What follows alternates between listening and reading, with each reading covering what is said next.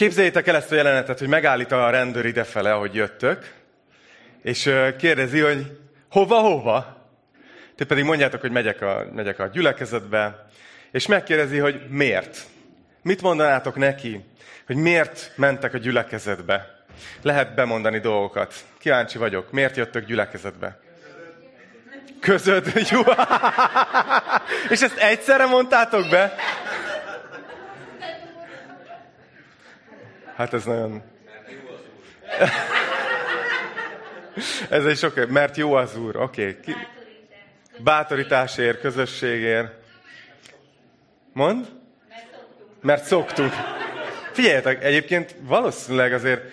Ne, tehát csináltunk egy nagyon érdekes gyakorlatot.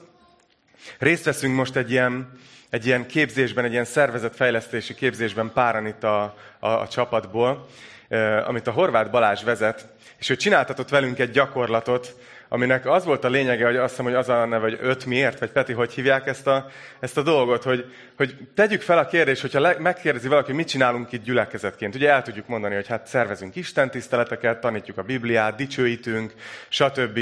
És, és hogy akkor tegyük fel a kérdést, hogy oké, okay, de miért? És akkor elmondjuk, hogy tudod, hát azért, mert mennyire, mennyire fontos az, hogy az evangélium terjedjen, és az embereket elérjük, és hogy, és hogy formálódjunk, és akkor azt mondja, akkor tedd fel másodszor is. De miért fontos ez? És igazából mire az ötödik miérthez érsz, hogy mindig csak megkérdőjelezed az előző választ, leérsz teljesen a motivációdnak az aljára, hogy igazából miért csinálod azt, amit csinálsz. És ezt most gyülekezeti példaként mondtam, de ez a személyes életünkben ugyanígy van, úgyhogy képzeljétek el, hogyha a rendőr ezt így ötször tenné fel ezt a kérdést, hogy, hogy megyek a gyülekezetbe, hogy közösségbe legyek. De miért? Miért fontos a közösség? Tudod? Azért, mert nem tudom, érnek nehézségek az életbe, és fontos, hogy valaki bátorítson. De miért? Na jó, abba hagyom, szerintem értitek a lényeget. A motivációról lesz ma szó, hogy miért csináljuk keresztényként, hívő emberként, amit csinálunk. Reggelente a TikTokon mostanában csinálom ezeket a spontán bibliaórákat, és akár hiszitek, akár nem, szinte minden második nap megkapom, megkapok egy olyan kommentet, és ezt tudom, hogy nem személyesen nekem szól, hanem ez mindannyiótoknak is, hogy miért kell az embereket hűíteni a vallással. Hogy valaki kifejezi azt, hogy 2023-ban miért kell még ezekről beszélni, és miért kell itt befolyásolni az embereket. És a helyzet az, hogy, hogy valóban, hogyha nem értjük a miértjét, hogy miért gyakoroljuk a hitünket, akkor, akkor nehezen tudjuk ezt, ezt megfogalmazni, vagy válaszolni, és akkor nagyon sokan ilyenkor a kommentek között a keresztények elkezdenek engem bevédeni, meg a kereszténységet bevédeni, és leszólni azt, aki fölhozta kritikába ezt. Pedig, mi van, hogyha el kéne gondolkoznunk rajta? Hogy 2023-ban miért hiszünk még mindig Jézus Krisztusba? Miért gondoljuk azt, hogy erről tudni kell az embereknek? Szerintem nem baj ez, hogyha ezen elgondolkozunk. A világ egyébként egyre vallásosabb. Kb. az 1900-as évek elején azt ö, ö, becslik, hogy a világ lakosságának 99%-a vallásos volt. Ez ö, itt az 1900... Ö, 70-es évekre lement ilyen 80%-ra, amiben nagyon nagy szerepe volt egyébként ugye a kommunizmusnak, meg ennek az egész időszaknak, de mára visszakúszott ilyen, ez ilyen 90%-ra. Ezt satszolják a missziológusok és a szociológusok. Szóval egy nagyon érdekes dolgot látunk, hogy egyre vallásosabb a világ. És viszont ez nem csak keresztényeket takar, sokféle vallás. És ezért nagyon fontos, hogy szembenézzünk azzal, hogy valójában miért hisszük azt, amit hiszünk, és miért gyakoroljuk a hitünket. Ugye mi szeretünk az, azzal vagdalkozni keresztények, hogy mi nem vallásosak vagyunk, mi hívők vagyunk, meg mi Jézus tanítványai vagyunk, mert mi egy élő kapcsolatot élünk meg, de a világ szemében ez egyszerűen vallás. Gyakorlunk dolgokat, vannak látható részei a hitünknek. Beültetek vasárnap reggel, ugye egy autóba, vagy felültetek a BKV-ra, vagy egy biciklire, és hogy, és hogy jöttetek, és hogy valaki ezt megkérdezi, ő csak annyit lát, hogy te jársz valahova, hogy miért csinálod ezt, akkor fontos ezen gondolkozni. Mi motivál minket igazából? Úgyhogy folytatni fogjuk a hegyi beszéd tanulmányozását, hogyha van nálatok Biblia vagy a telefonon, akkor a Máté Evangélium a hatodik fejezetét fogjuk elkezdeni. És Jézus itt erre a témára kanyarodik rá, és arról fog igazából beszélni, hogy kétféle módon lehet megélni a, hit, a, a vallásosságunkat, vagy a hitünket. Azért vagyok bajban, mert én se szeretem a vallás szót, De talán értitek, hogy itt most a, a keresztény hitünknek a kívülről is látható részéről beszélünk, a gyakorlati részéről, hogy hogyan éljük meg a hitünket. És azt mondja, hogy kétféle motivációból élhetjük meg, és ezeket fogja itt szembeállítani több szempontból. Úgyhogy így kezdődik az első vers. Vigyázzatok, hogy a kegyességeteket ne az emberek előtt gyakoroljátok. Csak azért, hogy lássák azt. Mert így nem kaptok jutalmat a mennyei atyátoktól. Szóval az a téma itt, hogy hogyan gyakoroljuk azt, amit itt úgy nevez Jézus, hogy a kegyesség. Ez igazából a hívői életnek a gyakorlati megfogható része, a kegyességünk. Hogy hogyan éljük meg a hitünket. És nagyon érdekes, hogy ezzel a szóval kezdi, hogy vigyázzatok. Itt egy figyelmeztetés van. Itt Jézus valamire fel akarja hívni a figyelmet, egy veszélyre. És talán tudjátok, hogy Jézus nem volt egy negatív személy ő nem egy olyan személy volt, aki mindig mindenhol veszélyt látott, és mindig mindenre figyelmeztetett, és mindig mindentől félt, hanem egy elég optimista embernek tűnik azzal kapcsolatban, ahogy, ahogy szolgált, egy szeretőszívű, megszólított olyan embereket, akit senki nem mert, befogadott olyanokat, akit senki nem akart. Tehát egy elég pozitív személyiség volt, de itt mégis azt mondja, hogy van egy veszély, amivel kapcsolatban viszont vigyáznotok kell. Szó szerint ezt mondja, és ezt a tanítványainak mondja. Fog le helyet. És mi ez a veszély, amiről itt szó van? Nézd, azt mondja, hogy ne emberek előtt gyakoroljátok a kegyességeteket. De várjatok, akkor ezek szerint Jézus azt akarja nekünk tanítani, hogy a hitünket azt így dugiba, így titokba, így stikában éljük meg? Tehát, hogy itt azt mondja, hogy legyünk ilyen zug keresztények, hogy higgyünk Jézusba, de tartsuk titokba? Ugye, hogy ez pont, pont az előző fejezetben olvastuk Máté 5.16-ban, hogy úgy ragyogjon a ti világosságotok az emberek előtt, hogy lássák a jó cselekedeteiteket, és dicsőítsék a mennyei atyátokat. Szóval akkor itt most egy ellentmondás lenne, hogyha ezt úgy értelmeznénk, hogy, hogy ne is lássák az emberek, ha mi jót teszünk. Vagy hogyha jól élünk, vagy a hitünk kivált belőlünk valamit. Szóval mi itt az igazi veszély? Szerintem itt ebben, ezekben a szavakban van. Nézzétek ott az első versben, ha kihozzátok újra Léci hogy azt mondja, hogy vigyázzatok, hogy a kegyességeteket ne az emberek gyakor- előtt gyakoroljátok, és itt, ami következik, csak azért, hogy lássák azt. Na ez a veszély. Um, ami, igazából az a veszély, amikor a motivációd az az, hogy lássák az emberek ezt a vallásos cselekedetet, hogy te milyen jó hívő vagy, vagy még inkább, hogy úgy lássák, hogy te jó hívő vagy, miközben belül igazából full máshol vagy lelkileg. Vagy akár nem is tartott fontosnak a hitet. Most néztem, ahogy készültem erre, YouTube-ozgattam, és van egy csomó ilyen összeállítás, ahol ilyen véletlenül bekapcsolva felejtett mikrofonok. Tudod? A, a, a legkellemetlenebb az nyilván az volt, amikor egy amerikai valamelyik a városban, talán valamilyen ilyen, vagy bíróságon az egyik bíra fölállt, és egy ilyen mikrofonnal, ami így rá volt téve, egy ilyen mikroporttal kiballagott a dolgát végezni, és elfelejtette, hogy a mikrofonja be van kapcsolva. És ez, ez a teremben mindenki hallotta az összes részletet, ami történt odakint. És az volt, hogy az egész helyzetnek a legnagyobb iróniája, csak ő volt az egyetlen, aki nem tudta, hogy miért van viszonylag jókedv a teremben, amikor visszaérkezett. Mert ő volt az egyetlen, aki ezt nem tudta. De igazából nem is ezt akartam felhozni, hanem például a politikusokról nagyon sok videó van, amikor valamit mondanak még még tudod, egy újságírói kérdés után, amikor azt hiszik, hogy már nem hallatszik bele a mikrofonba vagy a felvételbe, és oda mondanak egy olyat, amiből kiderül, hogy pont másként gondolkozik, mint amiről az előbb nyilatkozott. Tehát igazából az a, még, még a Károly Hercegről is volt, találtam egy ilyen videót, hogy így, így pózol, így mosolyog, így a fotózáshoz, és közben mondja a bajuszalot, hogy ú, de ki nem állhatom ezt a fotóst, micsoda rossz ember. És így tök durva, hogy közben a kép ugye ezt mutatja, hogy mosolygok, a valódi háttér az pedig nem ez. Hát igen. És egyébként ti is biztos ismertek ilyen embereket a való életben. Munkahelyen, aki meetingeken mindig fényezi a főnököt, aztán a háta mögött, amikor csak úgy külön beszélgettek, akkor elmondja minden utolsó senkinek. Szóval megvan ez, amikor kifelé egy másik, egy képmutató viselkedés van, belül tök mást gondolunk. És Jézus itt arról beszél szerintem, hogy a hitünk az ne egy kirakat hit legyen.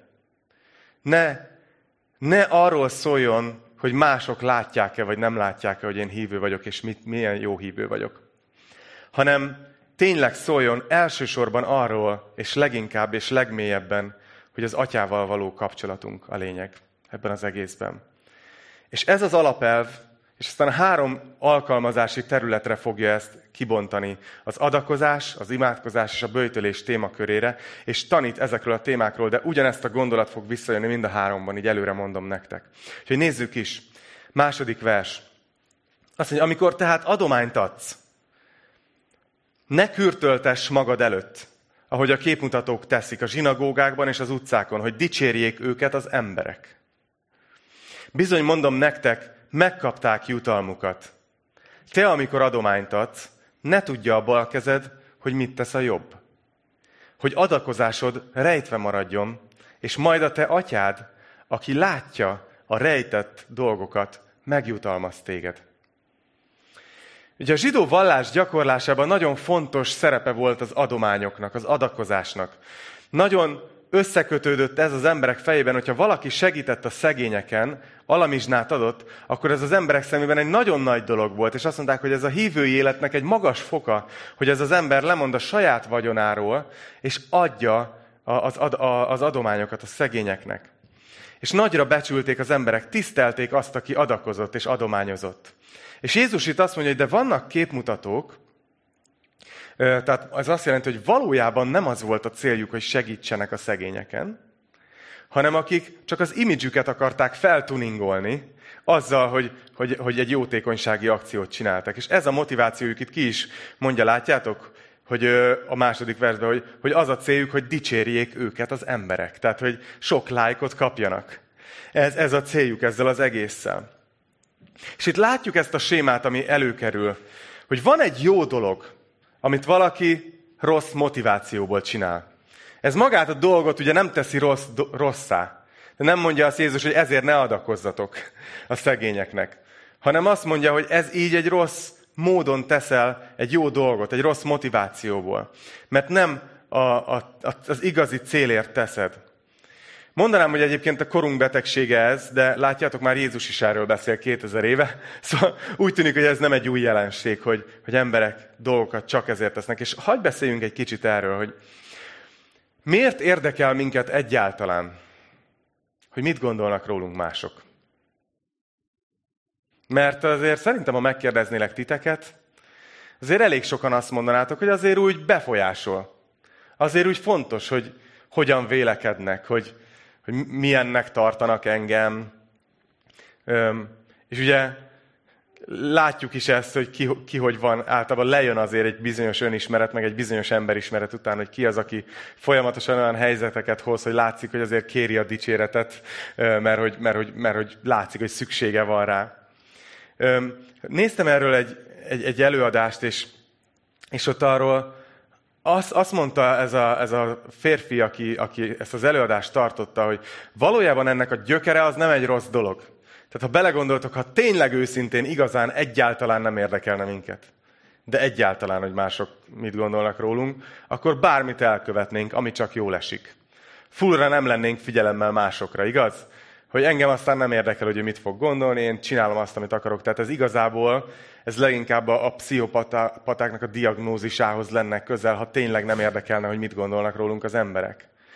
Viszont, viszont például, hogyha tényleg nem érdekelne, hogy mondjuk a feleségem azt gondolja rólam, hogy én szerető szívű vagyok-e, tehát abszolút nem tennék ezért semmit azért, hogy ő azt gondolja rólam, hogy én szerető szívű vagyok, akkor ugye kalkulálható, hogy, hogy hova menne, hogy tönkretenném a házasságomat. Hogyha tényleg nem érdekelne, hogy a gyerekem megbízhatónak tartson, csak önző életet élnék, akkor, akkor olyan dolgokat csinálnék, ami tök gáz lenne. Szóval, hogy, hogy egy egészséges szinten nyilván törődünk azzal, hogy mit gondolnak rólunk mások. De akkor hol van a probléma? Látjátok, itt Jézus arról beszél, amikor igazából nem akarsz azzá válni, aki jó visszajelzéseket kapna belül, csak olyan dolgokat akarsz csinálni, hogy úgy tűnjön, hogy te az az ember vagy. Tehát egy tényleg egy képmutatásról. Tehát például Elég, ha csak azt gondolják rólad, rólad, hogy jó hívő vagy, de igazából nem akarsz dolgozni az Istennel való kapcsolatodon, hogy ott tényleg egyre mélyülj az Istennel való kapcsolatban, igaz? Hanem csak, csak annyi a cél, hogy, hogy, hogy mások azt gondolják rólad. És akkor maradjunk itt az adakozás példájánál. Tehát ugye mi az adakozásnak a célja? Itt most nem a, tehát az adományozásról van szó, az alamizsna osztásról. Azt mondja, hogy az, hogy valakinek ugye enyhítse a szegénységét, a problémáját megoldja, vagy hozzásegítse ehhez. És ugye tök természetes, hogyha valaki ezen dolgozik, hogy ő mások problémáit segít megoldani, jó szívűen adakozik, segít a szegényeken, akkor azt az emberek azt mondják, hogy ó, ez egy jó ember, de jó fej tőle, hogy így adományoz és, és segít a szegényeknek. Milyen jó dolog, ugye? És ezért kivált egy tiszteletet az emberektől. A veszély ott kezdődik, amikor valakinél a motiváció már nem az igazi segítség, hanem csak ez az elismerésnek a megszerzése, ami igazából egy melléktermék lenne. Aki már csak eszközt lát. Tehát igazá, igazából Jézus itt arról beszél, hogy mi a megoldás, hogy tényleg Istenért csináld, amit csinálsz. Hogyha megállít a rendőr reggel, és megkérdezi, hogy miért gyülekezetbe jövök, miért? Mert szeretnék közösségben lenni testvérekkel, szeretném tanulmányozni az igét, szeretnék dicsőíteni. De miért? Akkor juss el oda, hogy azért, mert, mert szeretnék Istennel jobb kapcsolatot. Szeretném ővele mélyíteni a kapcsolatomat. Hogy juss el oda, hogy ez az igazi motiváló erő, ezért öltözöl fel vasárnap reggel mondjuk, és jössz el ide, ami látszólag csak egy vallásos dolog. És itt az adományozásból azt mondja Jézus, hogy hogy csináld úgy, hogy rejtve maradjon. Hogy ö, majd Isten látja a rejtett cselekedeteidet, és ő majd megjutalmaz. És azt mondja, hogy adakozz úgy, hogy ne tudja a jobb kezed, ugye, hogy mit tesz a bal. Mit jelent ez? Azt jelenti, hogy még magadba se csinálj nagy ügyet belőle. Mert vannak, akik azért tesznek jó dolgokat, lehet, hogy nem a mások elismeréséért, hanem úgy érzik, hogy ő maguknak szükségük van arra, hogy ahhoz, hogy magukról, magukról pozitívabban tudjanak gondolkozni, nekik meg kell tenni. Mert van belül egy monológ, amivel folyamatosan lehúzzák magukat. És hát azt tehát, hogy még magadban se csinálj nagy ügyet ebből, még magadban se veregesd meg a válladat, hogy jó, titokban csinálom, meg névtelenül tettem be a borítékba azt a pénzt annak a szegény családnak, de azért magamban, hogy bú, azért, hm, most jól érzem magam, azért kicsit úgy gratulálok magamnak, hogy ezt megléptem. Ugye, mindannyian voltunk ebbe, tehát itt Jézus nem valakikről beszél, hanem azért szeretjük, szeretjük ezt kiemelni magunkkal kapcsolatban. És azt mondja, hogy nem, nem, nem. Tényleg csak csináld Istenért. És majd Isten megjutalmaz. Nézzük a következő témára. Ugyanezt az elvet fogja alkalmazni. Azt mondja, amikor imádkoztok, ne legyetek olyanok, mint a képmutatók, akik szeretnek a zsinagógákban és az utcasarkokon megállva imádkozni, hogy lássák őket az emberek. Látjátok, megint ugyanez a mondás megkapják jutalmukat. Furcsa ez a zsinagógákban és az utcasarkokon megállva imádkozni.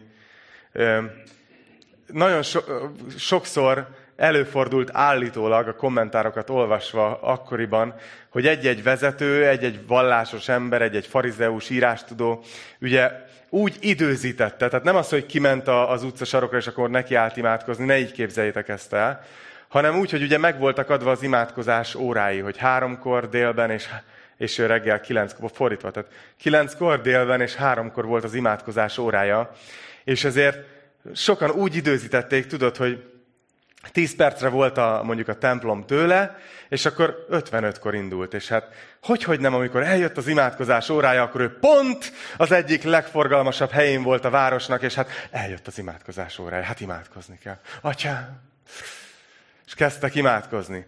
És Jézus átlátott ezen, és azt mondta, hogy gyanús nekem, hogy mennyien pont akkor érnek forgalmas helyekre, amikor eljön az imádkozás órája. Ugye, és ha megint végigvisszük a logikai sort, mi az imának a célja? Ugye az, hogy, hogy az Istennel való kapcsolatunk, barátságunk mélyüljön. Hogy időt töltsünk Istennel. Hogy egyre jobban megismerjük őt, egyre inkább beengedjük az életünkbe. De a realitás az, hogy itt a gyüliben is, hogyha valaki, valakiről tudjuk itt a gyülekezetben is, hogy, hogy jó az ima élete, igaz? Akkor, akkor azt tiszteljük, azt megbecsüljük, vagy azt úgy felnézünk rá, ú, de jó neked, hogy, hogy te ebben ilyen mélyen benne tudsz lenni, és, és ilyen sokat tudsz imádkozni. De a realitás az, hogy, hogy ezzel még nincsen baj.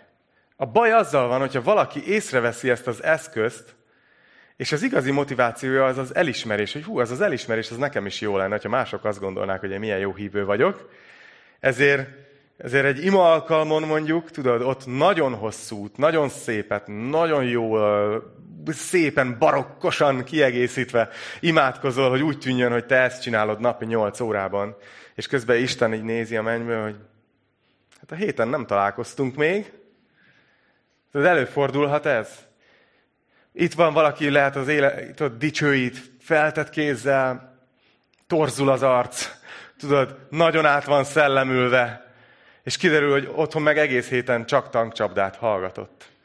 Nem baj az, ha valaki hallgat tankcsapdát, de, de hogyha a mindennapjainkban te igazából nem vagy egy dicsőítő, ha tudod, csak akkor teszed föl a kezed, amikor mások is ott vannak, amikor egyedül otthon dicsőítesz, akkor nem úgy dicsőítesz, tudod, vagy akkor, akkor te igazából itt fölteszel egy sót, mutatsz valamit. És ezzel a Peti például tudom, hogy a dicsőítő csapatnak tökre tanítja ezt, hogy, hogy legyetek dicsőítők az egész életetekben, hétköznap is, magányban is.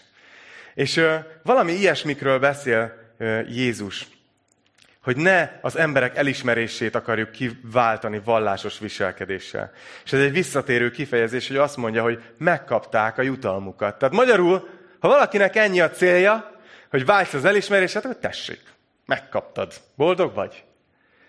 Ne, ezt mondja Jézus, és azt mondja, de van egy mélyebb jutalom, egy nagyobb jutalom. És itt Jézus elkezd tanítani az imádságról.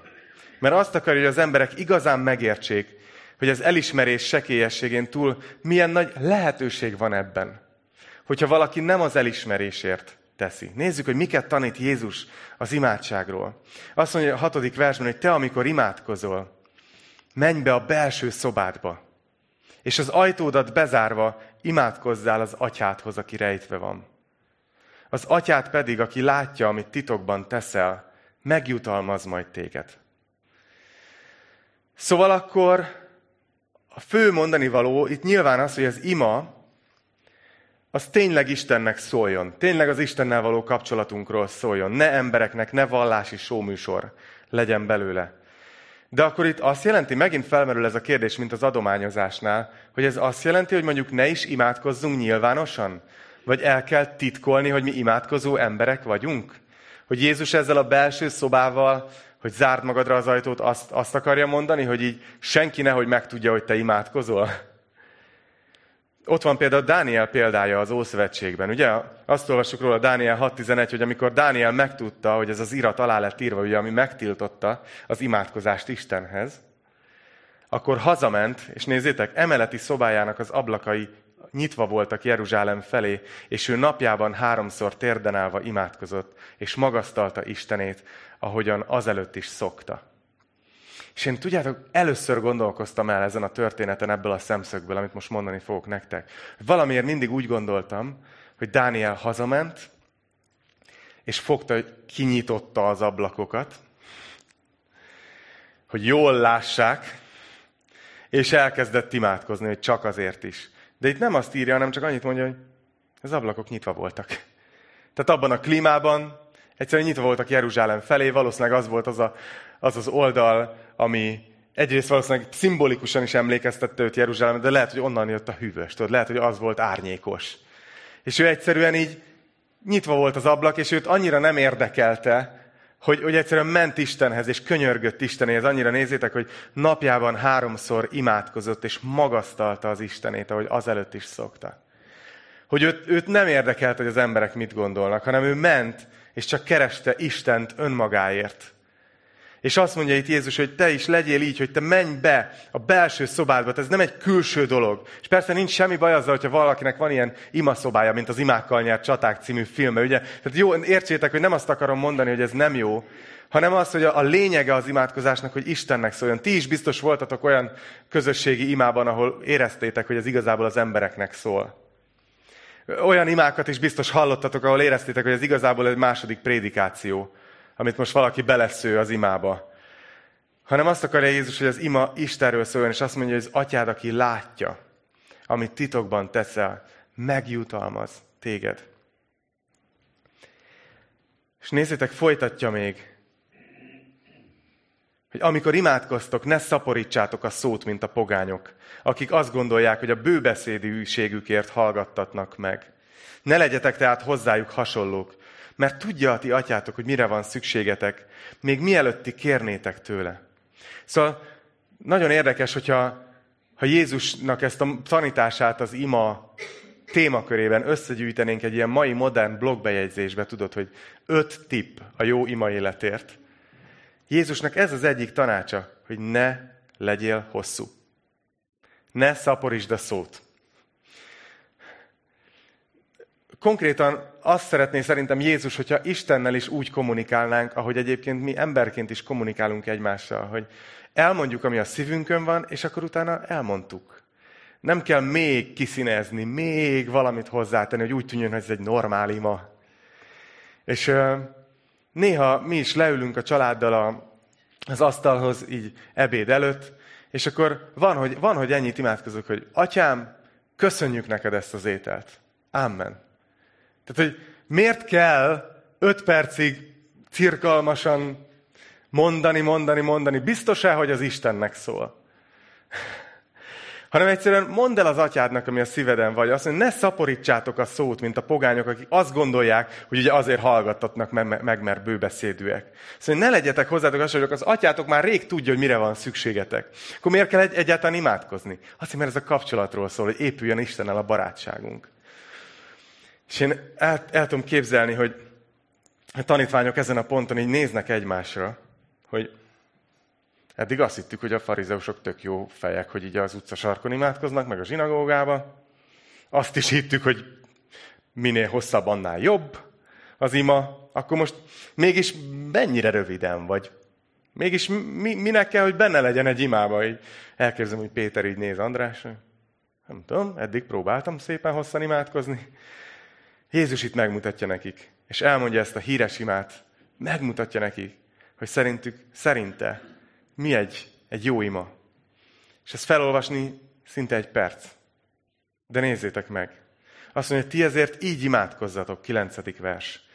Mi atyánk, aki a mennyekben vagy, szenteltessék meg a te neved. Jöjjön el a te országod. Legyen meg a te akaratod, amint a mennyben, úgy a földön is. A mindennapi kenyerünket add meg nekünk ma, és bocsásd meg a vétkeinket, miképpen mi is megbocsátunk az ellenünk vétkezőknek.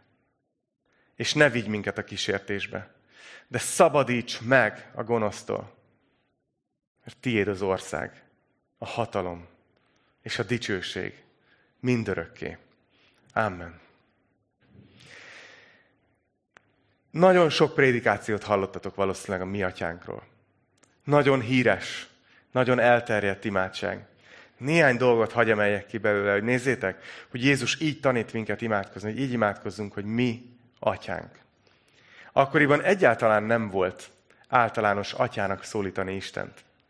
De Jézus azt szerette volna, hogyha az ő tanítványai, azok Istennel egy ilyen kapcsolatban vannak.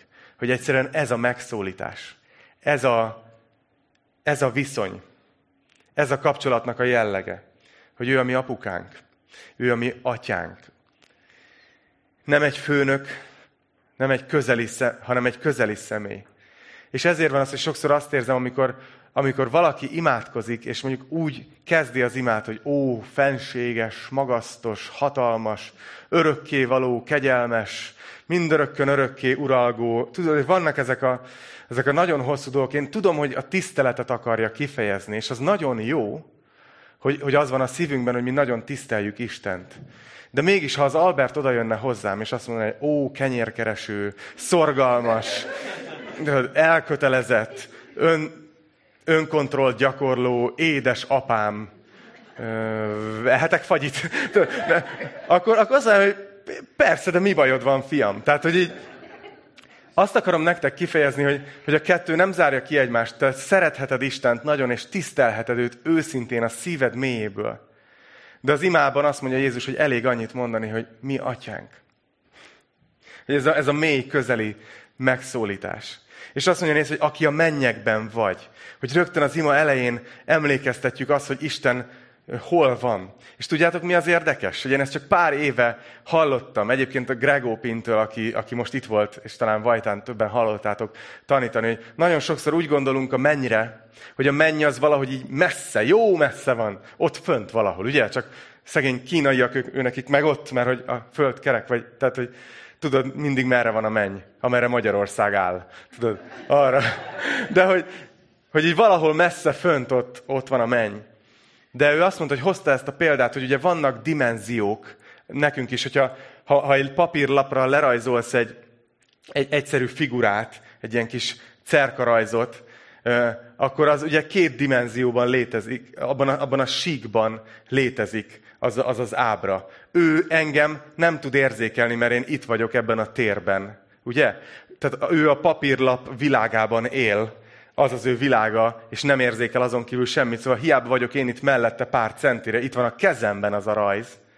Ő nem érzékel engem.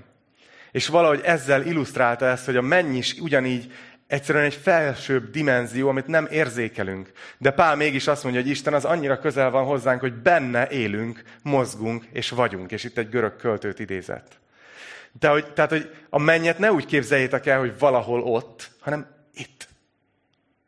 És amit megtapasztalunk dicsőítés közben időnként, meg amikor imádkozunk, hogy a két világ között valahogy történik egy valami zavar az erőbe, és hirtelen összeér a kettő, és megtapasztalunk valamit a mennyei valóságból, a szellemi valóságból.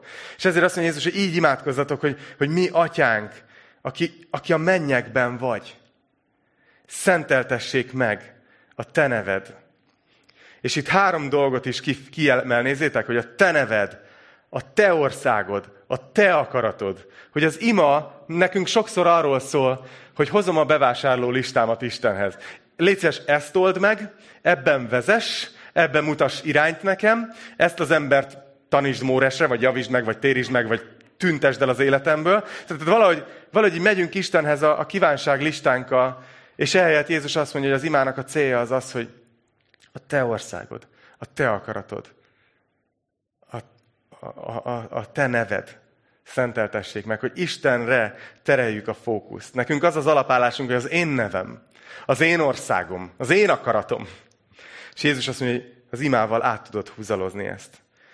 És utána három személyes kérés, amit megfogalmaz itt Jézus, azt mondja, hogy a mindennapi kenyerünket ad meg nekünk. Tehát a gondoskodás, hogy, hogy, hogy ne halljunk éhen. A második, hogy bocsásd meg a bűneinket, ahogyan mi is megbocsátunk az ellenünk védkezőknek. És a harmadik, hogy szabadíts meg a gonosztól, és ne vigy a kísértésbe. Tehát védelemért és szabadításért. Mennyire más ez, mint amiért néha mi imádkozunk, nem? Hogy Jézus azt mondja, ezekért imádkozzatok. Mindennapi kenyérért, bűnbocsánatért és védelemért. És még egy dolog, ami egy ilyen félmondatként benne volt, és Jézus visszatér rá, hogy azt mondja, hogy miképpen mi is megbocsátunk az ellenünk védkezőknek. Észrevettétek ezt? És nagyon érdekes, hogy erre most itt a következő két versbe vissza is tér. Nézzétek! Azt mondja, hogy mert ha az embereknek megbocsátjátok a védkeiteket, akkor nektek is megbocsát a mennyei atyátok. Ha pedig nem bocsátotok meg az embereknek, atyátok sem bocsátja meg a ti védkeiteket.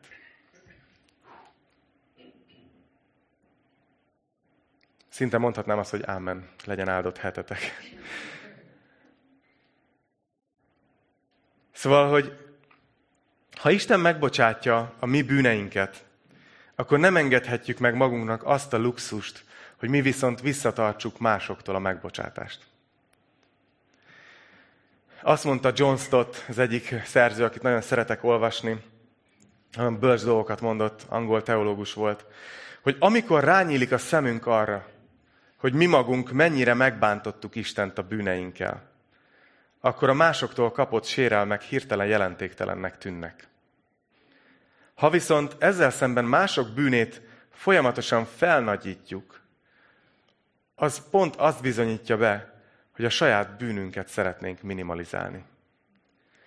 Tehát, hogy valószínűleg ezért teszi bele Jézus ebbe az imába, hogy, hogy nem az, hogy hát, atyám, igen, bocsáss meg a bűneimet, nekem voltak ilyen apróságok a héten, de ő meg, ú, az nagyon durva, amit ő csinál.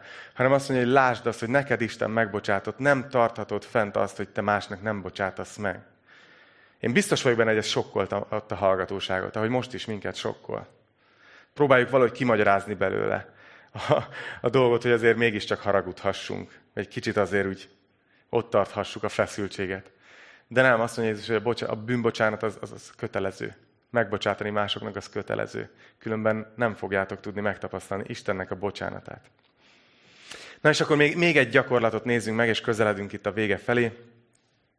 Egy harmadik ilyen vallási gyakorlatra, a bőjtre tér rá Jézus, és nem fogok most belemenni a, a mély teológiájába, hanem, hanem itt Jézus úgy hozza ezt fel, mint egy példa, amivel illusztrálja azt a, azt a főpontot. Azt mondja, hogy amikor pedig bőjtöltök, 16. vers, ne nézzetek komoran, mint a képmutatók, akik eltorzítják az arcukat, hogy ne lássák, hogy lássák az emberek a bőjtölésüket.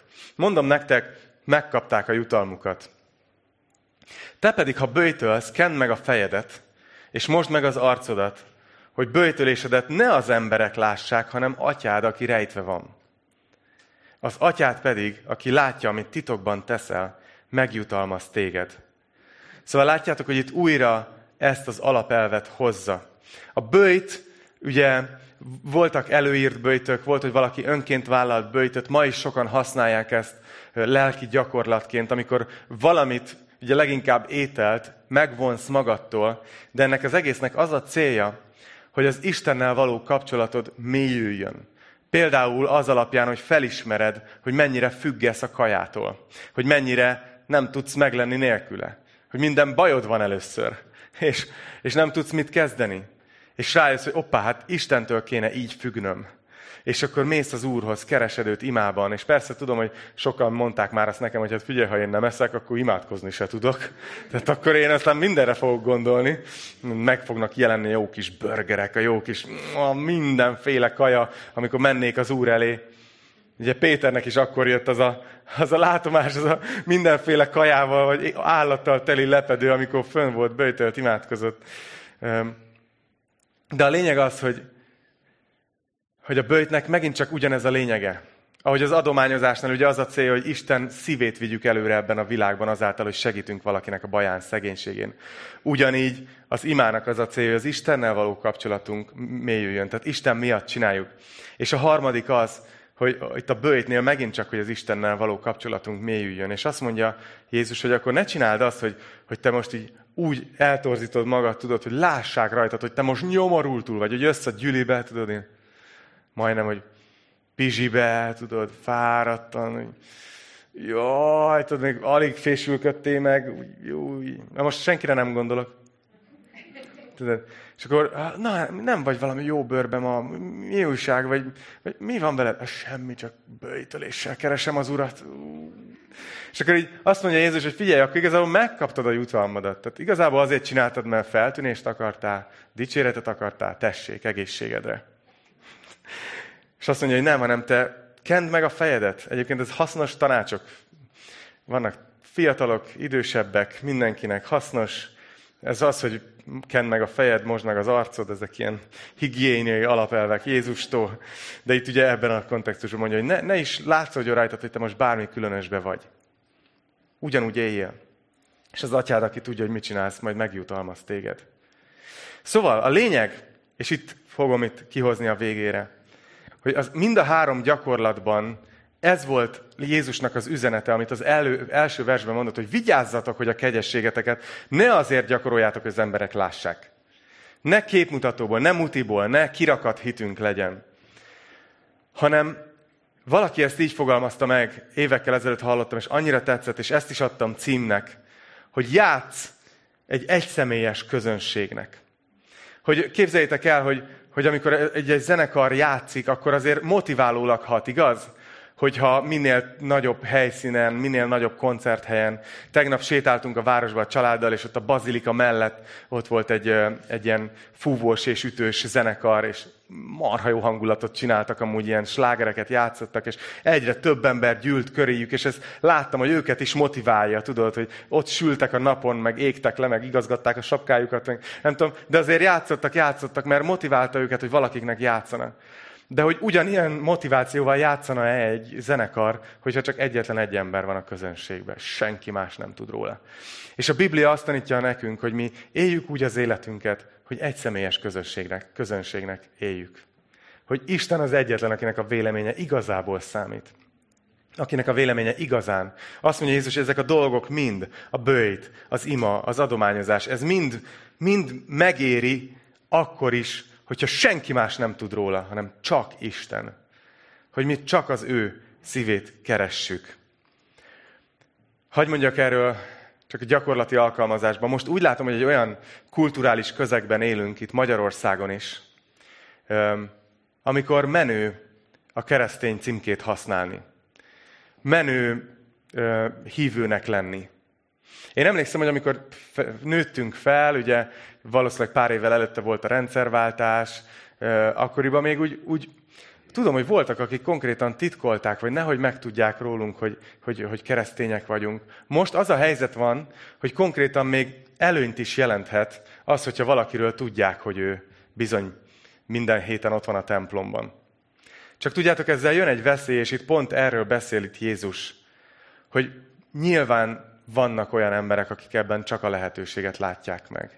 Tehát, hogy csak azt látják, hogyha én, én nyilvánosan hitet teszek mondjuk a keresztény értékrend mellett, akkor én jobb lehetőségeket fogok kapni, az emberek tisztelnek, elismernek, stb. És Jézusnak szerintem tök nagy ez a, ez a tanítása, hogy figyelj, ezért ne csináld, mert akkor igen, a jutalmadat meg fogod kapni, tehát amit igazából ki akarsz váltani. És ezért szerintem most itt ebben a kulturális közegben nekünk van egy feladatunk, és az a feladatunk, hogy, hogy egyre inkább az emberek figyelmét is a beszélgetéseinkbe arra tereljük, hogy ez igazából nem mutiból készült, hanem itt a belső, Isten felé elkötelezett szív a lényeg. A szívnek az az elrejtett Isten keresése. Remélem, hogy, hogy érthető, amit mondok, és remélem, hogy érzékelitek is, hogy úgy beszélek erről a témáról, hogy tudom, hogy kicsit érzékeny, és nem politizálok. De, de fontos, hogy igazán ne, és nem másokra kell néznünk, hogy ő milyen, hogy ő vajon igazi kereszténye vagy nem. Vagy ő csak látszat keresztény. Hanem az, hogy mi magunkat oda vigyük. És akkor egy utolsó igevers, Kolossé 3, 23, 24. Amit tesztek, jó lélekkel végezzétek. Úgy, mint az Úrnak, és nem úgy, mint embereknek. Tudván, hogy ti viszonzásul megkapjátok az Úrtól az örökséget az Úr Krisztusnak szolgáljatok.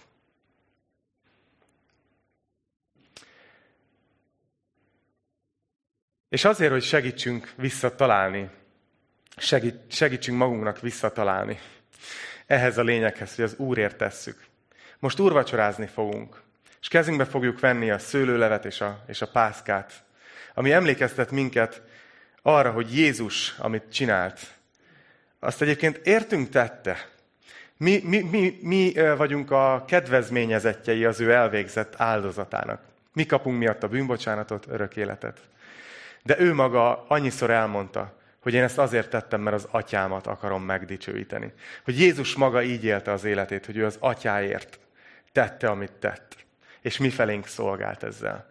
Úgyhogy most, hogy vesszük az úrvacsorát, Kérlek, hogy így gondolkozzatok ezen, válaszoljatok az Úrnak erre az üzenetre, amit megfogalmaz bennetek. Mondjátok el így őszintén, szívből neki. És hogyha esetleg úgy érzitek, hogy belecsúsztatok kicsit ebbe, hogy, hogy már a lényeg nincs ott, de a küllem még megvan, akkor hozzatok ma egy döntést, hogy én, én, én ezt akarom csinálni, amit itt Pál ír, hogy az Úrnak, Krisztusnak szolgálni, hogy mindent úgy csinálni, mint, mint az Úrnak, és nem az embereknek. Úgyhogy dicsőítők, gyertek, eh, és imádkozzunk, és rutinból a Petire néztem, pedig ő most csak élvezi a munkája gyümölcsét, és felépült a csapat. De szeretnék imádkozni veletek együtt, és aztán úrvacsorázunk. És utána még nincs vége az Isten tiszteletnek, lesz még egy kis meglepi. Nem olyan, mint két hete. Menjei atyám, köszönjük neked ezt a ma délelőttöt. Köszönjük neked azt, hogy, hogy te te valóban adsz nekünk mindig valamit, amikor jövünk az igédbe, és tanulmányozzuk azt. Köszönöm, hogy így mutattad nekünk ezt Jézust, hogy a hitünket azt ne kirakatként előnyszerzésre használjuk. Hogy ne látszatra, akár itt a gyülekezetben, akár a, a, a szélesebb világban, Kérlek, Atyám, hogy segíts nekünk mindannyiunknak, hogy növekedhessünk a veled való kapcsolatban, így a vasárnapi alkalmakon kívül is, az egyszerű hétfőkön, az egyszerű keddeken, szerdákon, csütörtökön, péntekeken, szombatokon, hogy így minden egyes napunk az legyen egy Isten tisztelet, hogy, hogy keressünk téged abban az elrejtett szobában, a, a szív bezárt szobájában, és hogy így tényleg csak az érdekeljen minket, hogy veled egyre, egyre mélyebben össze tudjunk barátkozni. Kérlek, segíts ebben a testvéreimnek, segíts nekem is. Mert annyira egy olyan világban élünk, amikor így, amikor a látszatra sokat adnak az emberek. És mi is. Segíts nekünk megmaradni a lényegnél, és őszintén a te szívedet keresni. És most segíts, hogy ez az úrvacsora, hogy ünnepeljük a te halálodat és feltámadásodat, azt a nagy szeretetet, amit te megmutattál értünk a kereszten. Hogy semmi nem volt drága az életet sem, hanem odattad értünk. Hogy, hogy vesszük most az úrvacsorát, kérlek segíts ebben nekünk, hogy így a helyünkre kerüljünk. Jézus, a te nevedben kérjük ezt. Amen.